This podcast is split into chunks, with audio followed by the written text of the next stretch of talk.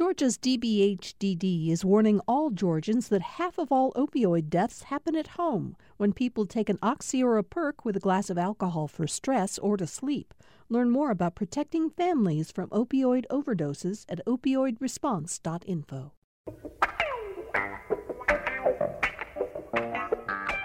Welcome to Political Rewind. I'm Bill Nigut. Um, it is Friday, May 28th, and because we're taking the day off for Memorial Day on weekend, you know, give the team, all of us, a three-day holiday.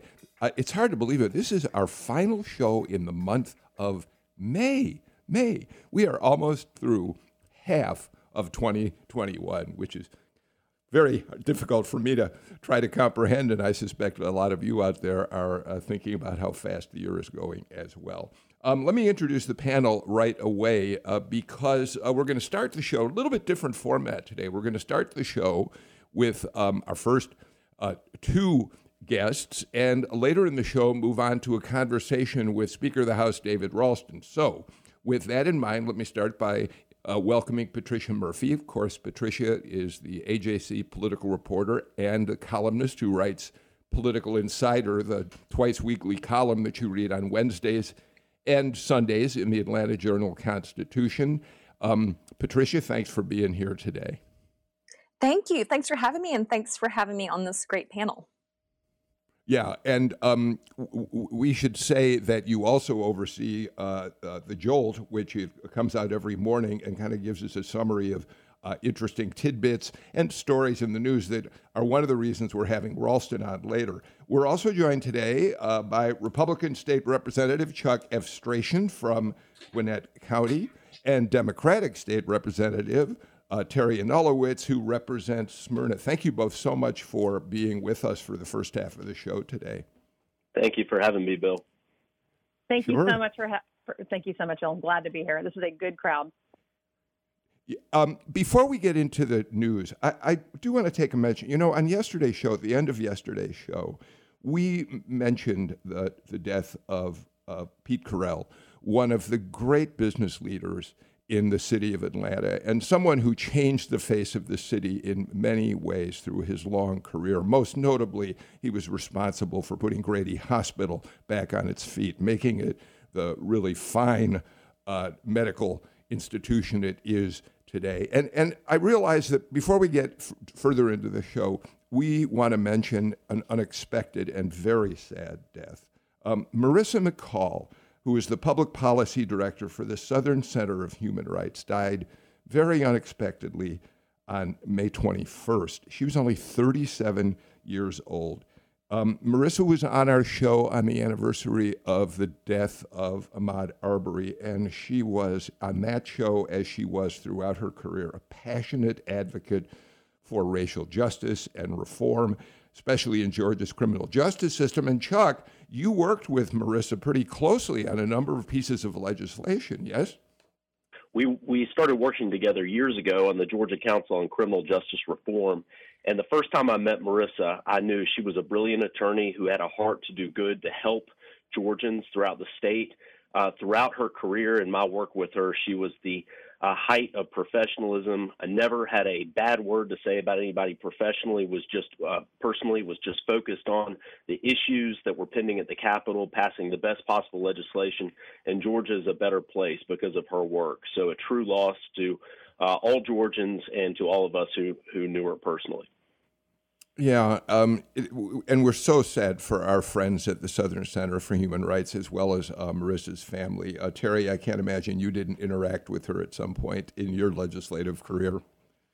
No, she was. I did not work with her as closely as many of my colleagues did, but you know, to echo what what Chuck said, he she her brilliance is unquestioned, and I think one of the things that is there's so many things that are so shocking about her death and and you know her the family that she leaves behind and everyone who loves her. And then you know the her legacy is incredible. And then you know also mourning all the other things that she would have absolutely have been able to accomplish. And i think that you know her legacy i think will serve as an enduring and motivating factor for all of the people who had worked with her for so long and who are going to continue to shepherd these issues especially regarding criminal justice reform true. Patricia, I'll give you a moment. You know, I mean, obviously, racial justice has been one of the most important issues we've talked about on this show, as it is in society today. Um, and her loss is a, a, big one for all of us. You're uh, muted, Patricia.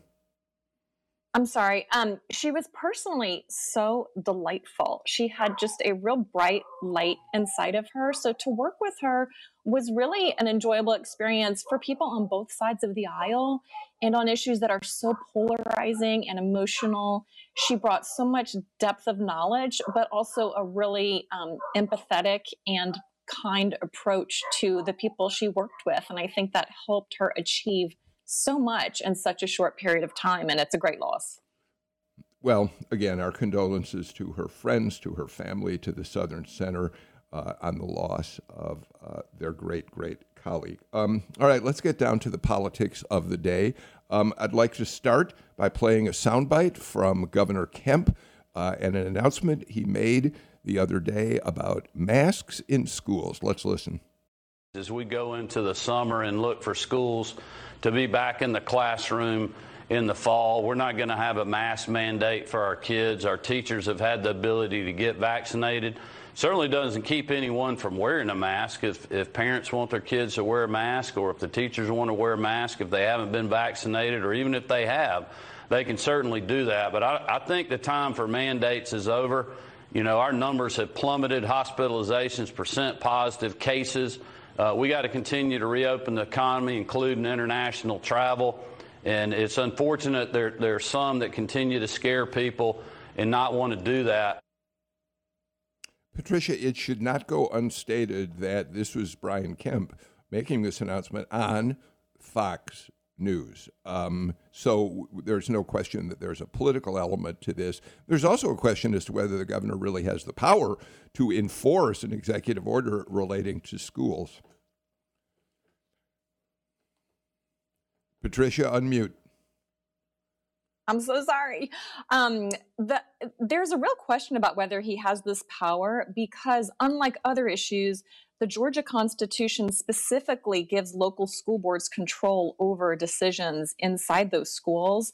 And Kemp has stood up for that local control on a number of times. Um, in 2019, the legislature passed a bill mandatory manda- mandating a 30 minute recess in schools and he vetoed that and in his statement he said this legislation would impose unreasonable burdens on educational leaders without meaningful justification and said he's a firm believer in local control especially in education and this is so much more than a recess bill this is about the 1.7 million kids in Georgia schools as well as um, colleges and universities. I will say for kids below 12, there is no approved vaccine. These kids are not vaccinated. I have two eight year olds. Um, for there not to be masks in schools, I think puts parents who are required to have their kids in school. Some, some schools are not going to have online options next year if you're required to have your kids in schools and there's there are not masks especially for those young kids and some young children get very ill from this um, to me it creates a real problem a real problem for parents um, and that's with my parent hat on my my reporter hat on says that that kemp was for local control recently and he's not right now well, businesses and government buildings have lifted mask mandates, and I think there's a feeling that it's time to move forward beyond uh, these mandates. Vaccines are available to fac- faculty and staff currently, as well as students 12 and up. Educators or students will still be able to wear masks if they choose to in schools. Virtual school options are available, and certainly uh, the metro Atlanta area, and I'd say in most schools throughout the state. And the state require, is required by law to provide a quality education to students. And uh, over 50% of the state budget is de- dedicated to education. So I think it's very appropriate for the governor to take a lead on this issue. Certainly, uh, as we've dealt throughout the pandemic, tough decisions are, are being made by our government officials, which in hindsight maybe look good or bad. And Governor Kemp has a strong track record of leading the state well throughout this very difficult pandemic. Teri? Yeah, I'll interject that taking the lead on education policy is not the same as unconstitutionally usurping local control. And to Patricia's point, the the reality of this situation is that there is no vaccine for pretty much any kid in elementary school. You know, middle schoolers and up, they can get the vaccine. I hope they do get the vaccine. I'm deeply troubled that in all of the governor's conversations lately, whether it is about mask mandates or you know or anything else having to do with the vaccine, he's also not emphasizing how easy and available the vaccine is to get in Georgia, how safe the vaccine is to get in Georgia.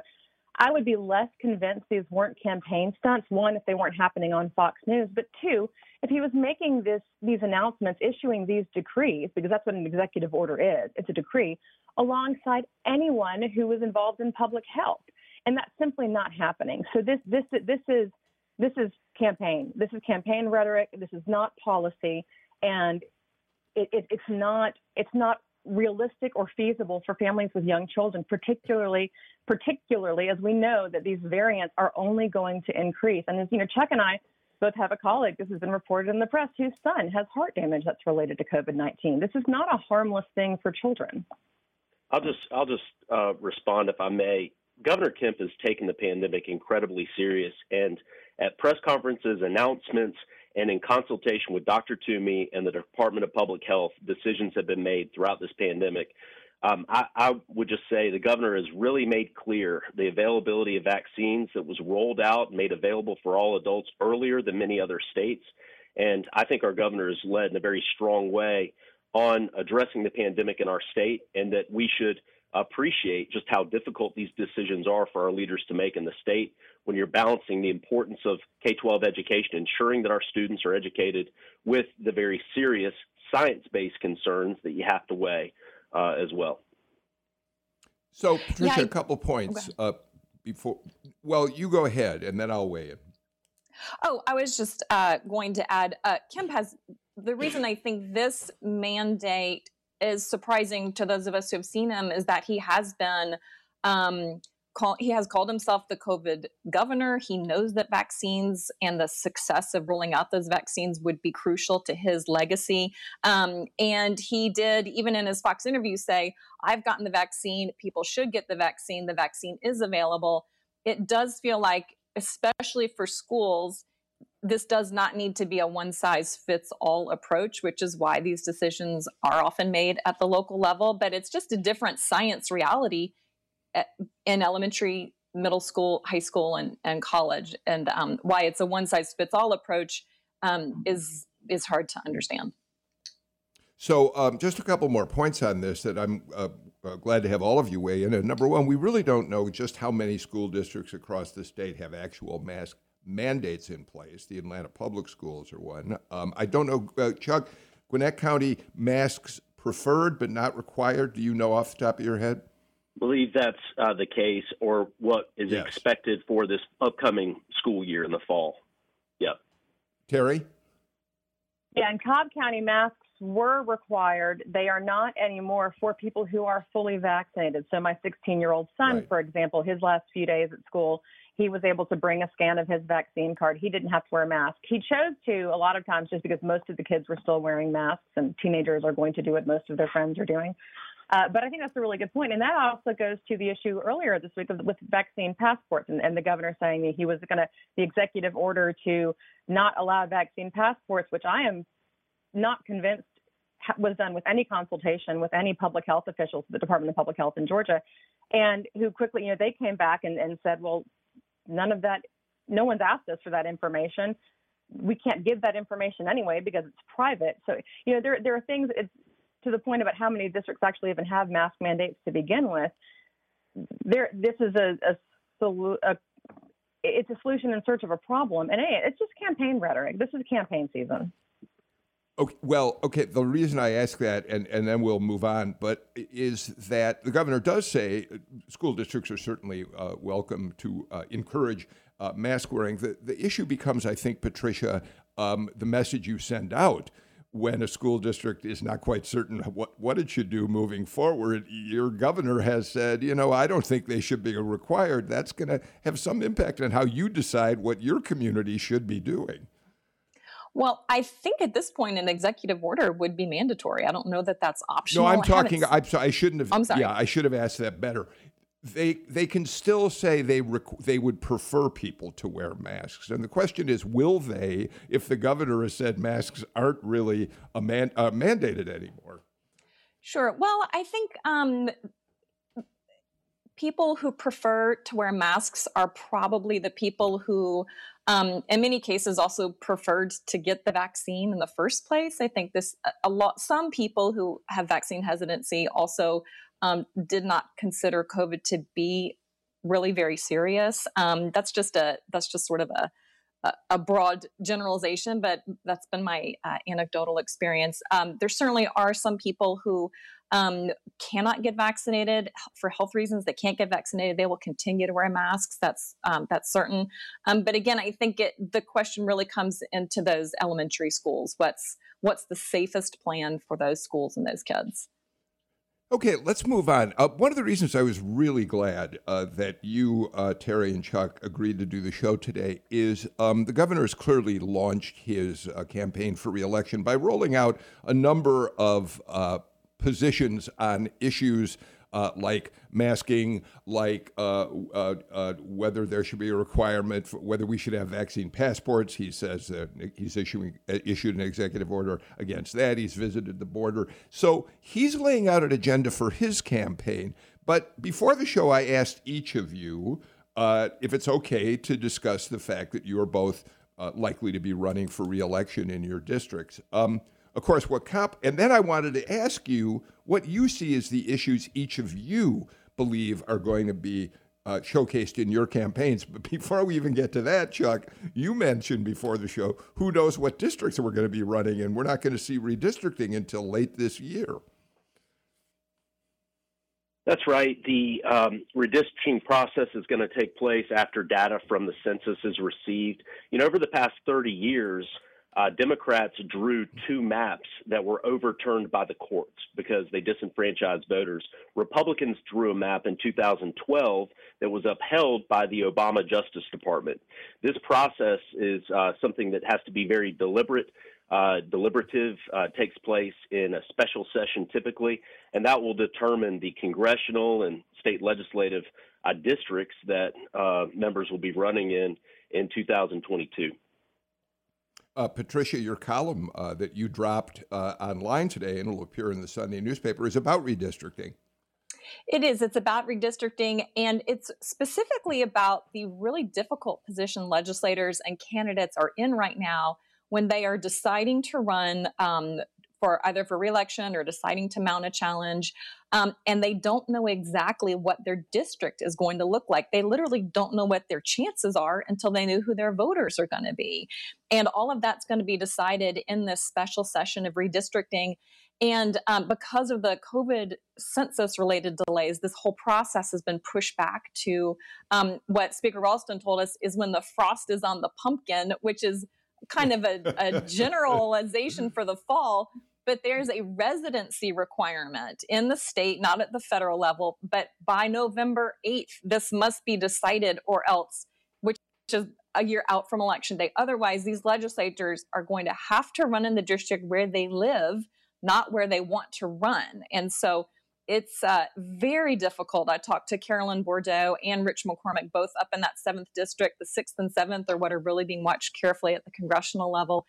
And they're both just running, you know, contr- you can control your message, you can control your fundraising, but you cannot control your destiny. And that is tough, and especially for both of the two we're on with right now. Teri, jump in. No, I think that's absolutely right. I mean, it's it, it, it's fascinating because usually there's a lot more run up and lead time to between redistricting and qualifying. And this is this, this, we're going to be in a time crunch, and so that's going to be interesting to see how that time crunch crunch shapes the redistricting dynamic, the the interpartisan redistricting dynamic, the intrapartisan redistricting dynamic, because you know we know that there are you know, there are going to be rural districts that are going to need to get bigger there are some metropolitan districts and more urban districts in, in our cities, major cities in Georgia that are going to need to get smaller. And there are there are people people call me all the time because they're thinking about running. You know, anytime you have someone announce that they're going to be running for something statewide, there is then that domino effect of who's then going to be running for which seat. You know, if Jody Hice is running for Secretary of State, members of the state house are, you know, Tim Barr said he's going to run for that congressional seat. Who are the people who are going to run for that seat? If they're leaving a county commission or a city council, who's going to run for those seats?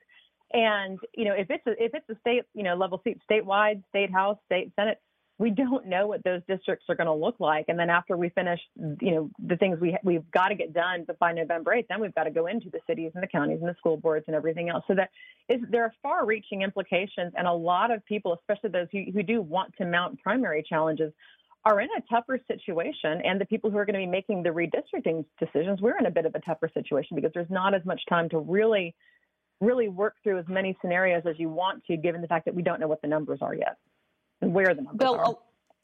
Bill, along those lines about people trying to make these decisions, I spoke with Melita Easters, who's a frequent uh, contributor to this show, who runs the Georgia Win List for Democratic Women. Um, her advice to candidates who have not announced yet and are not elected right now is do not say you're thinking about running because if you pop your head out of your foxhole, as she described it, um, the legislators could draw you out of the district you want to run in. So she's she's advising people to just keep their powder dry. She's called it like a game of whack a mole. Um, just don't don't say anything and just control what you can.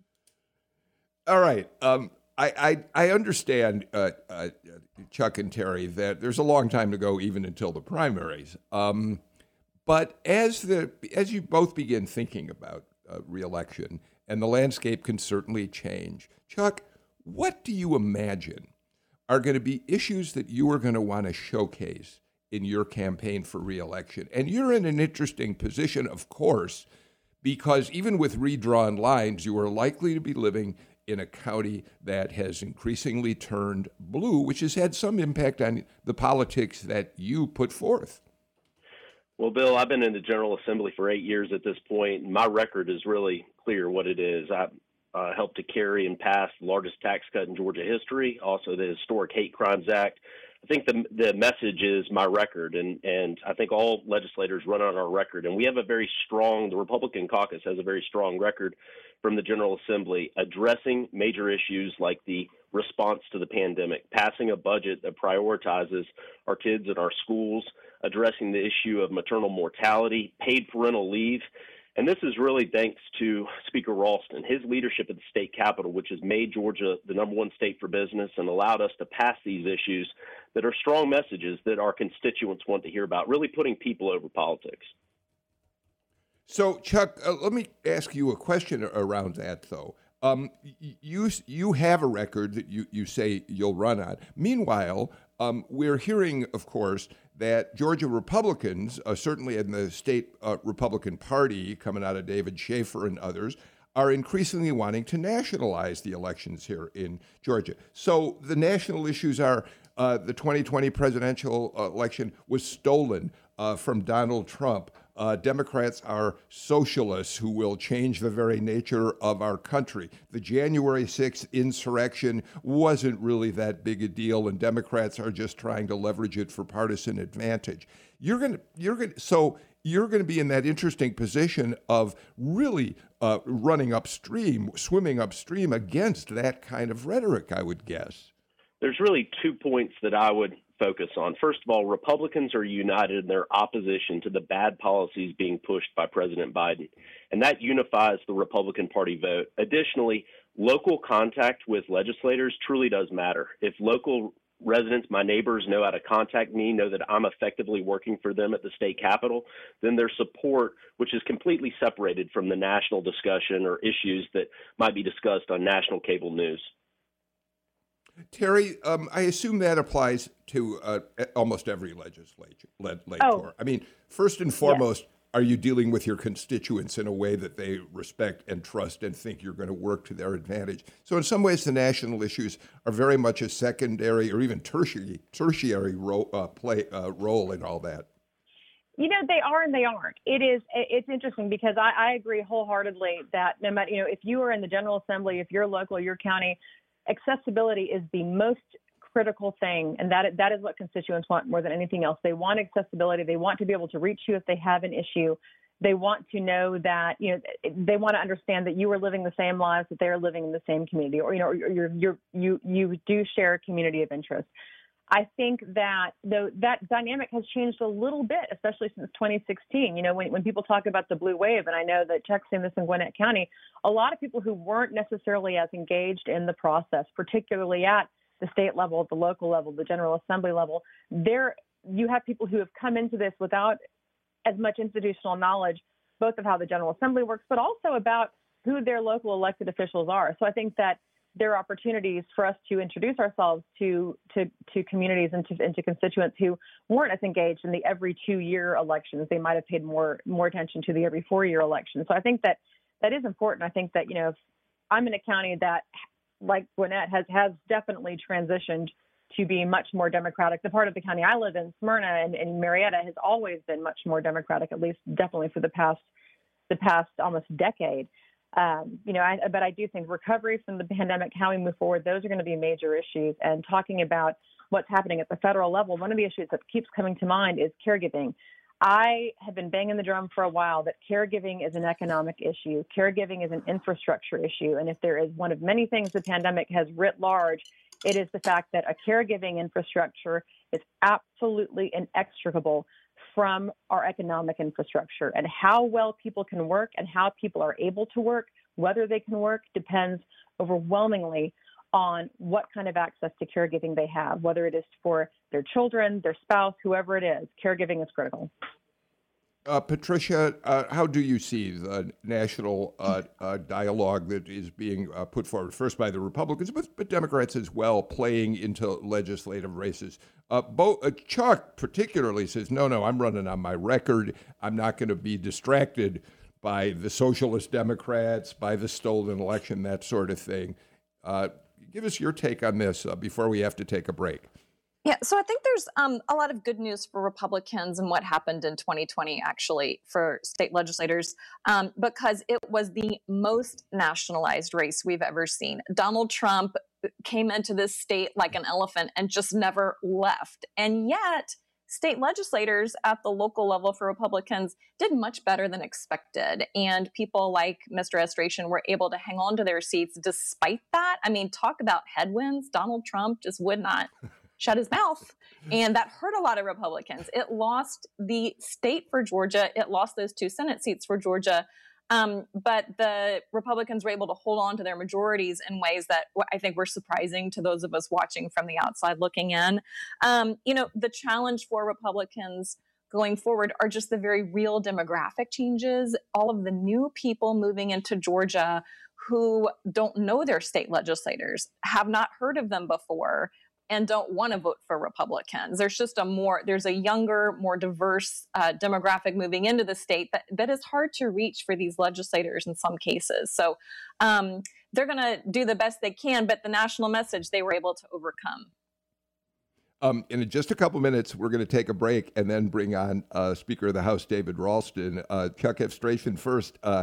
We're having him on because of all this speculation that he might choose to run against Raphael Warnock or try to win that nomination to run against Raphael Warnock. He's been a great leader for Republicans in the uh, Georgia House. Do you really imagine him putting down the gavel and running for uh, U.S. Senate? And by the way, I think he's probably listening at this point, so watch your words well, I say this. I say this uh, when he's not listening. But Speaker Ralston is a good man, and he's been a terrific leader for our state. If he decides to run, I'm convinced that he will win the race. His track record at the Capitol includes making Georgia the number one state for business.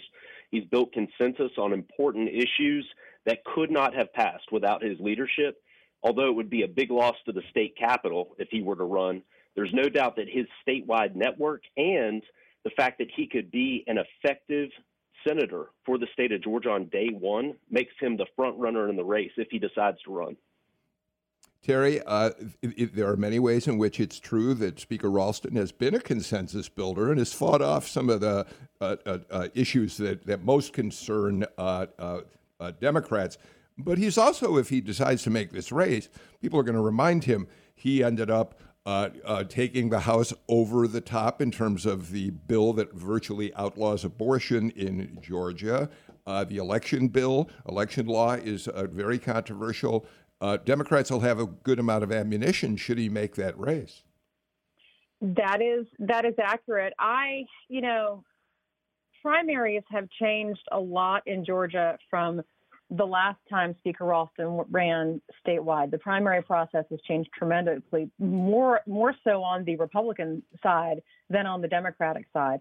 And I think that it is absolutely inarguable that Speaker Ralston has a tremendous network. The breadth and depth of his network cannot be underestimated, nor can the breadth and depth of his fundraising skills. I mean, if you look at the, the money he's been able to raise to help protect seats, Republican seats in the General Assembly, that should not be discounted. So he would he'll be formidable if he chooses to do that.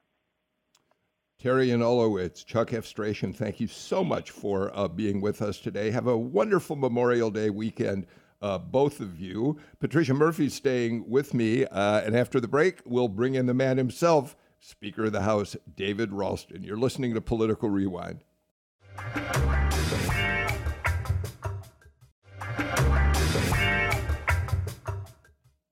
Patricia Murphy, one week ago today, not long before Political Rewind went on the air as we do live at 9 o'clock in the morning, you put up a, the Jolt, and the lead item in the Jolt speculated that because David Ralston had made a visit to Washington uh, been with uh, Senate Minority Leader uh, Mitch McConnell, with the head of the Republican Senate Campaign Committee, that now there's buzz that he might want to run for U.S. Senate. We probably spent more time speculating about that on the show that day than it warranted, but David Ralston's a fascinating guy, and the thought that he might get into the Senate race was intriguing to us, right?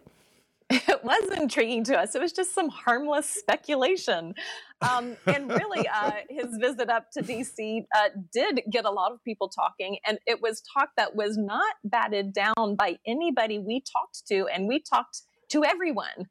Um, and so we're I look forward to hearing from the speaker himself as well. Um, well, and the more we talk to people, the more they said, well, if you think about it, it makes a lot of sense. So we'll see what he says. I look forward to it. Well, David Ralston uh, uh, heard about our conversation, and we're very happy. He said he would like to come on the show and talk about it himself. So, Speaker David Ralston, thank you for being with us for Political Rewind today. How are you? I'm well, Bill, and and and uh, thank you for having me. But you left me no choice uh, at the end of your last program. You threw down the gauntlet, and so uh, you know I, I I had to come on and defend myself well, I don't know that I threw down the gauntlet. What I think I said was, well, we'll be interested in hearing what David Ralston has to say about that. So, Mr. Speaker, I, we know you're not about to make an announcement on Political Rewind. If you're going to make a decision to move forward in a different way, you'll do that in your own way on your own, own timetable. But I suppose we should get right to the point. Is there some thought on your part that perhaps a race for the United States Senate would be interesting to you? Well, I think anyone who serves in the legislative process, um, you know, is intrigued by uh, new challenges, um, and uh, this certainly would be a new challenge. But, but, but, and and I tell people that ask me, I said, you know, decision making um, is a process, not an event, and so um, uh, we're uh, kind of taking a look and uh, see how see how it feels. Uh, uh, but but let me let me just make two or three points if I could, Bill. Number one, I sure. got the best job in the in the state. Um, I, I, I love being the Speaker of the House because I get to work with people like Chuck Efstration and Teri Anulewicz. Um, and um, there's two of the finest members in the body. I, I, I wish I could say even better things about Teri, but I don't want to damage her chances at getting reelected in her district. uh, but uh, uh, so so and, and we've made we, we we've accomplished much a lot of good uh, in the House over uh, the time I've been privileged to be the speaker. And you may remember the um, situation in the House when I was elected uh, and and and things are a lot different now. I I have people tell me uh, often that uh, uh, make comparisons between the House and the other chamber, uh, and that makes me very very uh, pleased to hear those things. So um, you know, I'm not looking for a job. Uh, I've got a good one.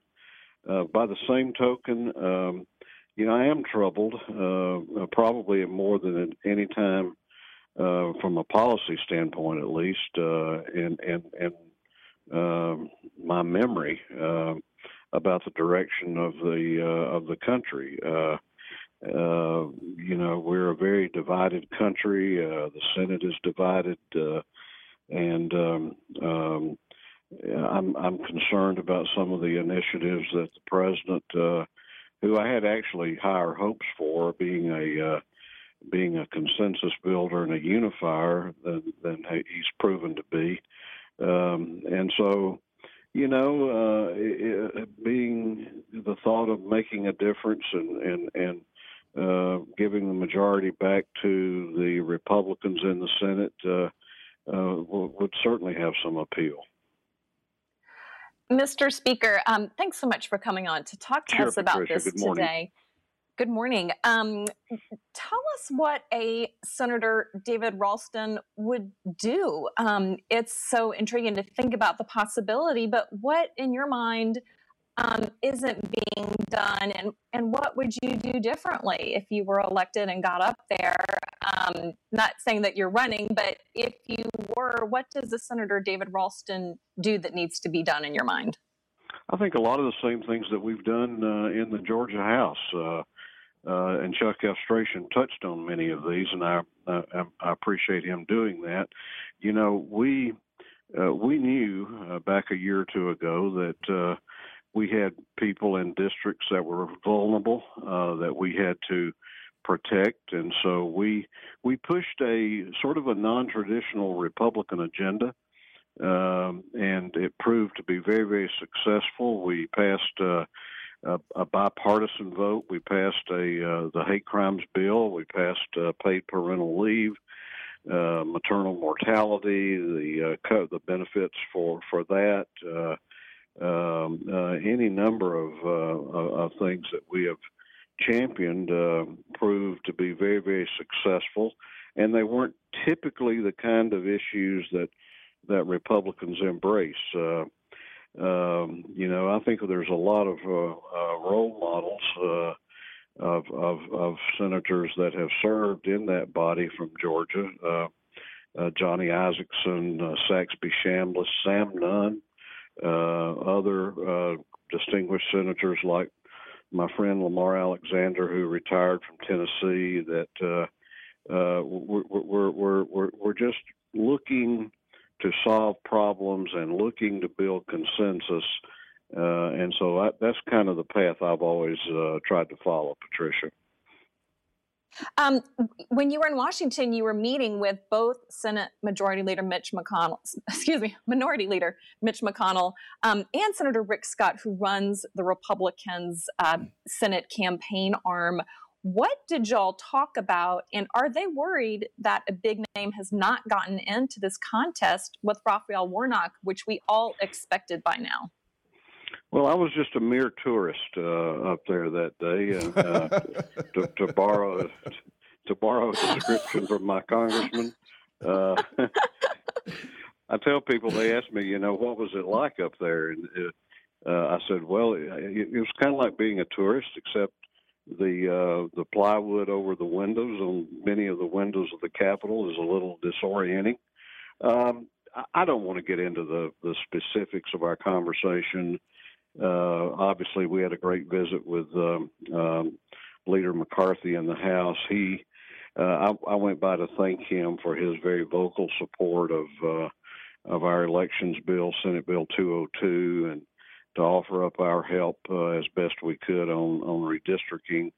Uh, had a great, great visit with uh, uh Leader McConnell, who I just have a, a, tremendous amount of uh, respect for. I mean, this is a guy that um, that that that has really mastered uh, legislative power and the and the reasonable, restrained use of it.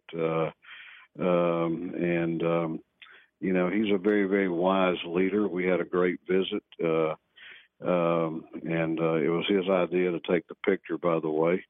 Uh, then we had um, a visit with uh, uh, Rick Scott, who who actually had more of a nuts and bolts interest in uh, uh, names of people here in the state, and um, so you know there were names that came up, and and and the pros and cons of all of them were discussed, and it was just a it was an enjoyable day, frankly. Mr. Speaker, um, I've got to say, ten minutes ago, uh, up until 10 minutes ago, and on yesterday's show, when we mentioned that you were going to be on today, uh, uh, the panelists all said, as you really pointed out, being Speaker of the Georgia House, you were perhaps the most powerful uh, uh, political leader in uh, Georgia, with maybe the exception of, of the governor, and and even that, you know, you could raise questions about. Um, and and the question was, why would David Ralston give up that powerful position to go to a United States Senate, which is trapped in complete gridlock, where you become just one of a hundred men and women who are not making any progress on serious issues. And Buddy Darden uh, on the show yesterday uh, reminded us of just how miserable Zell Miller was after being and he's you know, eight years right. as governor. Yeah, well, speak to that. well, um, I don't. I don't view um, uh, the speaker's job in terms of power as it relates to uh, other people here in the Capitol. I, I never uh, get into the comparison thing, uh, but but it is a great job because I get to work with great people. We we we've the House has taken the lead on so many initiatives over the last uh, ten years or so. Uh, whether it was rescuing the Hope Scholarship uh, early in the Deal administration, uh, tax reform, um, uh, criminal justice reform under Governor Deal, transportation funding reform, which has made a huge, huge uh, difference in our infrastructure here in the state, as well as the issues that I mentioned uh, most recently there. And, and I'm very, very pleased that it was members of the House who led on that. You know, what kind of gets lost in the discussion, uh, Representative Bert, former Representative Bert Reeves was worked awfully hard on the citizens arrest uh, bill this session, but that that effort started last summer with Chuck Efstration having hearings, uh, and he had a multitude of hearings in the summer and fall. Um, and so he's my champion on that uh, issue. No disrespect to, to anyone else, and and and so um, so I don't look at it, Bill, as a as, as a power thing. I look at it as the ability to do good things. Uh, I would never leave that. Well, uh, I wouldn't leave uh, for another uh, political position unless I felt like I had something comparable to offer to perhaps uh, to use your uh, uh, sort of uh, um, scenario, break the gridlock. Uh, yeah. And um, so, you know, that's that's kind of what I'm looking at. Uh, this is what a fast. This is really a lot more interesting a conversation, Patricia, than I actually expected it would be, and we're going to continue it after we take our final break of today's show.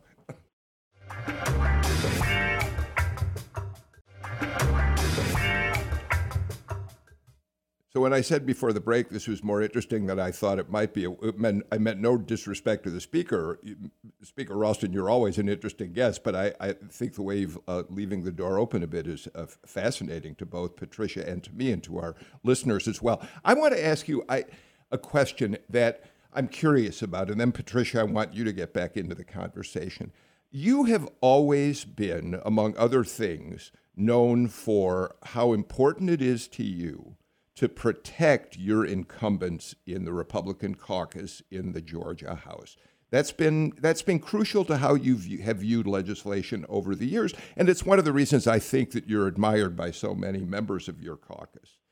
Uh, a few years ago, you there were issues like religious liberty where you thought the way to protect the members of the caucus was to try to take away the harshest elements of what the Senate wanted to do in terms of religious liberty, and and um, you probably wouldn't agree with the term soften the bill, but to an extent that's what it was. You can, you decided we should have a Pastor Protection Act, a very different animal. So here's what I'm wondering: um, when when the abortion bill first was introduced uh, both you and Governor Kemp made it clear that this was not something that you really advocated. But I wonder if, as your members turn maybe more and more conservative because of their the people in their districts whether there's a certain way in which you ended up having to deal with a, a bill that all but outlaws abortion in Georgia. So I wonder if, in a way, the increasingly conservative uh, members of your caucus out there are, are, giving you some pause as to how you want to move forward. Does that make sense? Well, it does make sense. Um, and, um, uh, you know, that was a very contentious, uh, uh emotional, uh, issue that uh, uh, certainly gave so, so, many of my Republican members a lot of um, um, pause. You know, we had a very uh, emotional and heated debate in the House, and uh, we ended up passing it uh, and, and sending it over. There were a few Republican members who chose to be absent for the vote. Uh, and um, I think there was one or two members actually that voted against the bill. Um, you know, sometimes there comes along a bill. I think that uh, uh, you know that that that that's so important to many in your party that you have to uh, you have to uh, allow it to be debated and voted. Um, and um, that was kind of where we ended up uh, uh, on that. So um, that's uh, that's kind of the story but, but behind that bill. I, I, I, don't mean to interrupt you, but I'm just wondering if you see a future in, in as a speaker in which there may, will be more and more of that kind of legislation that you're not quite as comfortable with having to support your members on. I don't know. Uh, I, I, I, I would hope not. Uh, you know, I, I go back again. Uh, I don't mean to be repetitive here, but uh, to go back to some of the issues that uh, uh, Chairman Efstration and I have already mentioned uh, that we have passed that were sort of non-traditional uh, issues for Republicans to embrace and to champion, um, and um, uh, I, I, think that.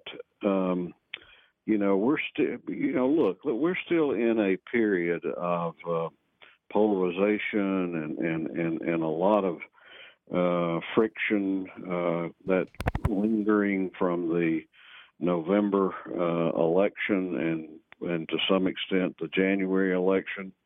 Um, and you know we're going to work out of that uh, at some point, and then I'm, I'm, I'm, my hope is that we can get back to uh, uh, issues that move Georgia forward again.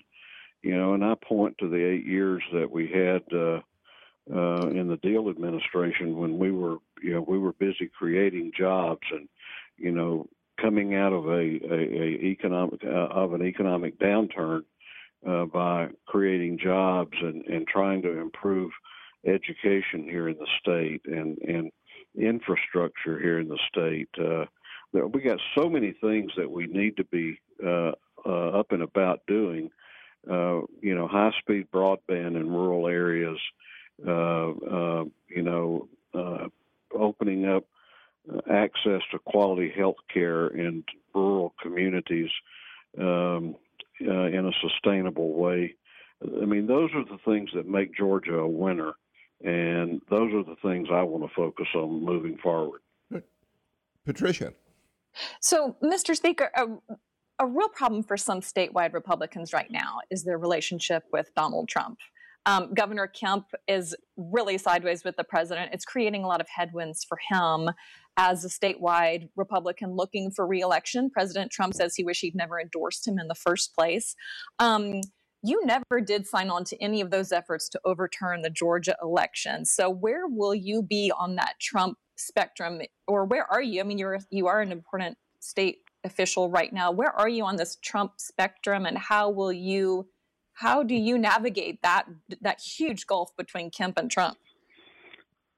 You know, Patricia, when I was uh, a young boy uh, watching westerns on black and white TVs, um, you know, there was always a gunfight uh, in the movie some at some point, and one side or the other would win. But I never saw anybody run to get in the middle of the gunfight.